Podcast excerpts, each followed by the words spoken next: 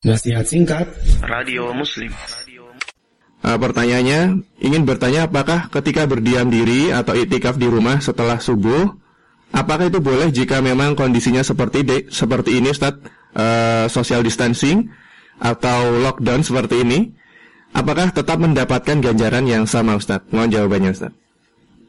Baik, barakallahu fiik. Ya. Terkait dengan masalah kondisi saat ini, ya, jadi ketika kita sudah meniatkan ya untuk kemudian sholat berjamaah atau kemudian kita meniatkan untuk senantiasa eh, apa sholat subuh di masjid kemudian sekalian suruh dan lain sebagainya ternyata qadar Allah masalah tidak bisa. Semoga Allah berikan kebaikan untuk kita ya. Jadi insya Allah Ta'ala Allah akan berikan kebaikan dengan apa yang kita niatkan.